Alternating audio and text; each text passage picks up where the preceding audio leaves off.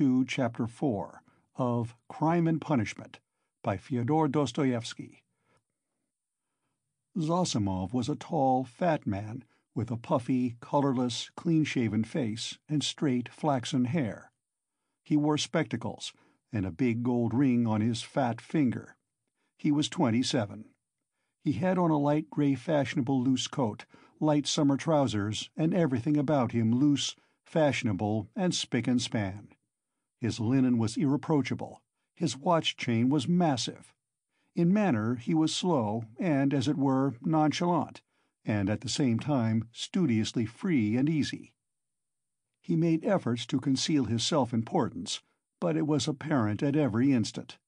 All his acquaintances found him tedious, but said he was clever at his work. "I've been to see you twice today, brother. You see, he's come to himself," cried Razumihin. "I see, I see. And how do we feel now, eh?" said Zossimov to Raskolnikov, watching him carefully, and sitting down at the foot of the sofa, he settled himself as comfortably as he could. "He is still depressed," Razumihin went on. "We've just changed his linen, and he almost cried." "That's very natural. You might have put it off if he did not wish it. His pulse is first rate. Is your head still aching, eh?" "I am well, I am perfectly well," Raskolnikov declared positively and irritably. He raised himself on the sofa and looked at them with glittering eyes, but sank back to the pillow at once and turned to the wall. Zossimov watched him intently. "Very good. Going on all right," he said lazily. "Has he eaten anything?" They told him and asked what he might have. He may have anything soup, tea. Mushrooms and cucumbers, of course, you must not give him. He'd better not have meat either, but no need to tell you that. Razumihin and he looked at each other. No more medicine or anything. I'll look at him again tomorrow. Perhaps today even. But never mind. Tomorrow evening I shall take him for a walk, said Razumihin. We are going to the Yusupov garden and then to the Palais de Cristal. I would not disturb him tomorrow at all, but I don't know, a little maybe, but we'll see. Ach, what a nuisance! I've got a housewarming party tonight. It's only a step from here. Couldn't he come? He could lie on the sofa. You are coming, Razumihin said to Zossimov. Don't forget, you promised. "All right, only rather later. What are you going to do?" "Oh, nothing. Tea, vodka, herrings. There will be a pie. Just our friends." "And who?" "All neighbors here, almost all new friends, except my old uncle, and he is new too. He only arrived in Petersburg yesterday to see to some business of his. We meet once in five years." "What is he?" He's been stagnating all his life as a district postmaster. Gets a little pension. He is sixty-five. Not worth talking about. But I am fond of him. Porfiry Petrovitch, the head of the investigation department here. But you know him. Is he a relation of yours too? A very distant one. But why are you scowling? Because you quarreled once, won't you come then? I don't care a damn for him. So much the better. Well, there will be some students, a teacher, a government clerk, a musician, an officer, and Zametov. Do tell me, please, what you or he, Zossimov nodded at Raskolnikov, can have in common with this Zametov. Oh, you particular gentleman! Principles. You are worked by principles, as it were, by springs. You won't venture to turn round on your own account. If a man is a nice fellow, that's the only principle I go upon. Zametov is a delightful person. Though he does take bribes. Well, he does, and what of it? I don't care if he does take bribes, Razumihin cried with unnatural irritability. I don't praise him for taking bribes. I only say he is a nice man in his own way. But if one looks at men in all ways, are there many good ones left? Why, I am sure I shouldn't be worth a baked onion myself, perhaps with you thrown in." "That's too little. I'd give two for you. And I wouldn't give more than one for you. No more of your jokes. Zametov is no more than a boy. I can pull his hair, and one must draw him, not repel him. You'll never improve a man by repelling him, especially a boy. One has to be twice as careful with a boy. Oh, you progressive dullards, you don't understand. You harm yourselves running another man down. But if you want to know, we really have something in common." "I should like to know what." "Why, it's all about a house painter. We're getting him out of a mess. Though, indeed, there's nothing to fear now. The matter is absolutely self evident. We only put on steam." "A painter? Why, haven't I told you about it? I only told you the beginning then about the murder of the old pawnbroker woman. Well, the painter is mixed up in it." "Oh, I heard about that murder before, and was rather interested in it. Partly, for one reason, I read about it in the papers, too." "Lizaveta was murdered, too," Nastasya blurted out, suddenly addressing Raskolnikov. She remained in the room all the time, standing by the door listening. "Lizaveta," murmured Raskolnikov hardly audibly. "Lizaveta, who sold old clothes. Didn't you know her? She used to come here. She mended a shirt for you, too." Raskolnikov turned to the wall where in the dirty, yellow paper he picked out one clumsy, white flower with brown lines on it and began examining how many petals there were in it, how many scallops in the petals and how many lines on them. He felt his arms and legs as lifeless as though they had been cut off. He did not attempt to move, but stared obstinately at the flower. "But what about the painter?" Zossimov interrupted Nastasya's chatter with marked displeasure. She sighed and was silent. "Why, he was accused of the murder," Razumihin went on hotly. "Was there evidence against him, then? Evidence, indeed! Evidence that was no evidence, and that's what we have to prove. It was just as they pitched on those fellows Koch and Pestryakov at first. Phoo! How stupidly it's all done, it makes one sick, though it's not one's business. Pestryakov may be coming tonight. By the way, Rodya, you've heard about the business already. It happened before you were ill, the day before you fainted at the police office while they were talking about it. Zossimov looked curiously at Raskolnikov. He did not stir. "But I say, Razumihin, I wonder at you. What a busybody you are," Zossimov observed. "Maybe I am, but we will get him off anyway!" shouted Razumihin, bringing his fist down on the table. "What's the most offensive is not their lying. One can always forgive lying. Lying is a delightful thing, for it leads to the truth. What is offensive is that they lie and worship their own lying. I respect Porfiry, but what threw them out at first? The door was locked, and when they came back with the porter it was open. So it followed that Koch and Pestryakov were the murderers. That was their logic. But don't excite yourself. They simply detained them. They could not help that. And by the way, I've met with that man Koch. He used to buy unredeemed pledges from the old woman, eh? Yes, he is a swindler. He buys up bad debts, too. He makes a profession of it. But enough of him. Do you know what makes me angry? It's their sickening, rotten, petrified routine. And this case might be the means of introducing a new method. One can show from the psychological data alone how to get on the track of the real man. We have the facts, they say. But facts are not everything. At least, half the business lies in how you interpret them. Can you interpret them, then? Anyway, one can't hold one's tongue when one has a feeling, a tangible feeling, that one might be a help if only... Eh, do you know the details of the case?" "I am waiting to hear about the painter." "Oh, yes. Well, here's the story.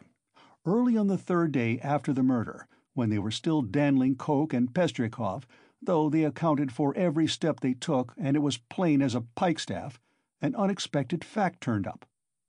A peasant called Dushkin, who keeps a dram shop facing the house, brought to the police office a jeweler's case containing some gold earrings, and told him a long rigmarole. The day before yesterday, just after eight o'clock—mark the day and the hour, A journeyman house painter, Nikolai, who had been in to see me already that day, brought me this box of gold earrings and stones, and asked me to give him two roubles for them. When I asked him where he got them, he said that he picked them up in the street. I did not ask him anything more. I am telling you Dushkin's story. I gave him a note, a rouble that is, for I thought if he did not pawn it with me, he would with another. It would all come to the same thing. He'd spent it on drink, so the thing had better be with me. The further you hide it, the quicker you will find it, and if anything turns up, if I hear any rumors, I'll take it to the police. Of course that's all taradiddle. He lies like a horse, for I know this Dushkin. He is a pawnbroker and a receiver of stolen goods, and he did not cheat Nikolai out of a thirty rouble trinket in order to give it to the police. He was simply afraid. But no matter. To return to Dushkin's story. I've known this peasant Nikolai Dementiev from a child. He comes from the same province and district of Zaraïsk. We are both Ryazan men. And though Nikolai is not a drunkard, he drinks, and I knew he had a job in that house, painting work with Dmitri, who comes from the same village too. As soon as he got the rouble, he changed it, had a couple of glasses, took his change and went out. But I did not see Dmitri with him then. And the next day I heard that someone had murdered Alyona Ivanovna and her sister, Lizaveta Ivanovna, with an axe. I knew them, and I felt suspicious about the earrings at once, for I knew the murdered woman lent money on pledges. I went to the house and began to make careful inquiries without saying a word to anyone. First of all I asked, "Is Nikolai here?" Dmitri told me that Nikolai had gone off on the spree. He had come home at daybreak drunk, stayed in the house about ten minutes, and went out again. Dmitri didn't see him again and is finishing the job alone and their job is on the same staircase as the murder, on the second floor. When I heard all that, I did not say a word to anyone. That's Dushkin's tale. But I found out what I could about the murder and went home feeling as suspicious as ever. And at eight o'clock this morning that was the third day, you understand I saw Nikolai coming in, not sober, though not to say very drunk. He could understand what was said to him. He sat down on the bench and did not speak. There was only one stranger in the bar, and a man I knew asleep on a bench, and our two boys. "Have you seen Dmitri?" said I. "No, I haven't," said he. "And you've not been here either?" "Not since the day before yesterday," said he. "And where did you sleep last night?" "In Peski, with the Kolomensky men." "And where did you get those earrings?" I asked. "I found them on the street." And the way he said it was a bit queer. He did not look at me. "Did you hear what happened that very evening, at that very hour, on that same staircase?" said I. "No," said he, "I had not heard." And all the while he was listening, his eyes were staring out of his head, and he turned as white as chalk. I told him all about it, and he took his hat and began getting up. I wanted to keep him. "Wait a bit, Nikolai," said I. "Won't you have a drink?" And I signed to the boy to hold the door, and I came out from behind the bar but he darted out and down the street to the turning at a run. I have not seen him since. Then my doubts were at an end. It was his doing, as clear as could be. "I should think so," said Zossimov. "Wait, hear the end. Of course they sought high and low for Nikolai. They detained Dushkin and searched his house. Dmitri too was arrested. The Kolomensky men also were turned inside out and the day before yesterday they arrested Nikolai in a tavern at the end of town. He had gone there, taken the silver cross off his neck, and asked for a dram for it. They gave it to him. A few minutes afterwards the woman went to the cowshed, and through a crack in the wall she saw in the stable adjoining he had made a noose of his sash from the beam, stood on a block of wood, and was trying to put his neck in the noose. The woman screeched her hardest. People ran in. "So that's what you are up to. Take me, he says, to such and such a police officer. I'll confess everything. Well, they took him to that police station, that is here, with a suitable escort. So they asked him this and that, how old he is, twenty-two, and so on. At the question, when you were working with Dmitri, did you see anyone on the staircase at such and such a time? Answer, to be sure, folks may have gone up and down, but I did not notice them. And didn't you hear anything, any noise, and so on? We heard nothing special. And did you hear, Nikolai, that on the same day Widow So-and-so and her sister were murdered and robbed?" "I never knew a thing about it. The first I heard of it was from Afanasy Pavlovitch the day before yesterday." "And where did you find the earrings?" "I found them on the pavement." "Why didn't you go to work with Dmitri the other day?" "Because I was drinking." "And where were you drinking?" "Oh, in such and such a place." "Why did you run away from Dushkin's?" "Because I was awfully frightened." "What were you frightened of?" "That I should be accused." "How could you be frightened if you felt free from guilt?" Now, Zossimov, you may not believe me, that question was put literally in those words. I know it for a fact. It was repeated to me exactly. What do you say to that?" "Well, anyway, there's the evidence." "I'm not talking of the evidence, now. I am talking about that question, of their own idea of themselves. Well, so they squeezed and squeezed him, and he confessed. I did not find it in the street, but in the flat where I was painting with Dmitri. And how was that? Why, Dmitri and I were painting there all day, and we were just getting ready to go, and Dmitri took a brush and painted my face, and he ran off and I after him. I ran after him, shouting my hardest, and at the bottom of the stairs I ran right against the porter and some gentlemen, and how many gentlemen there were I don't remember. And the porter swore at me, and the other porter swore too, and the porter's wife came out and swore at us too. And a gentleman came into the entry with a lady, and he swore at us too, for Dmitri and I lay right across their way. I got hold of Dmitri's hair and knocked him down and began beating him. And Dmitri, too, caught me by the hair and began beating me. But we did it all not for temper, but in a friendly way, for sport. And then Dmitri escaped and ran into the street, and I ran after him. But I did not catch him, and went back to the flat alone. I had to clear up my things. I began putting them together, expecting Dmitri to come, and there in the passage, in the corner by the door, I stepped on the box. I saw it lying there wrapped up in paper. I took off the paper, saw some little hooks, undid them, and in the box were the earrings.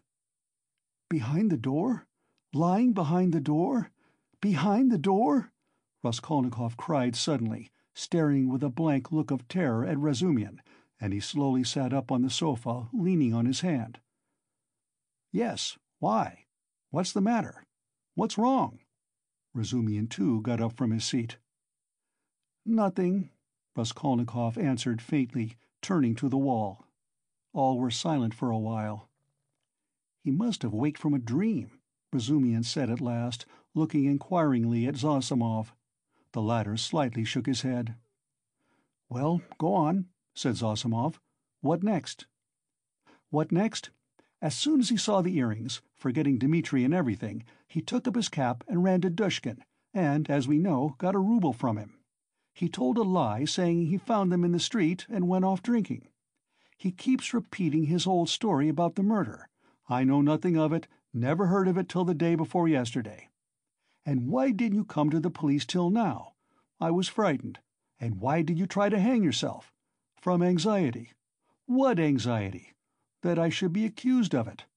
Well, that's the whole story. And now what do you suppose they deduce from that? Why, there's no supposing. There's a clue, such as it is, a fact. You wouldn't have your painter set free.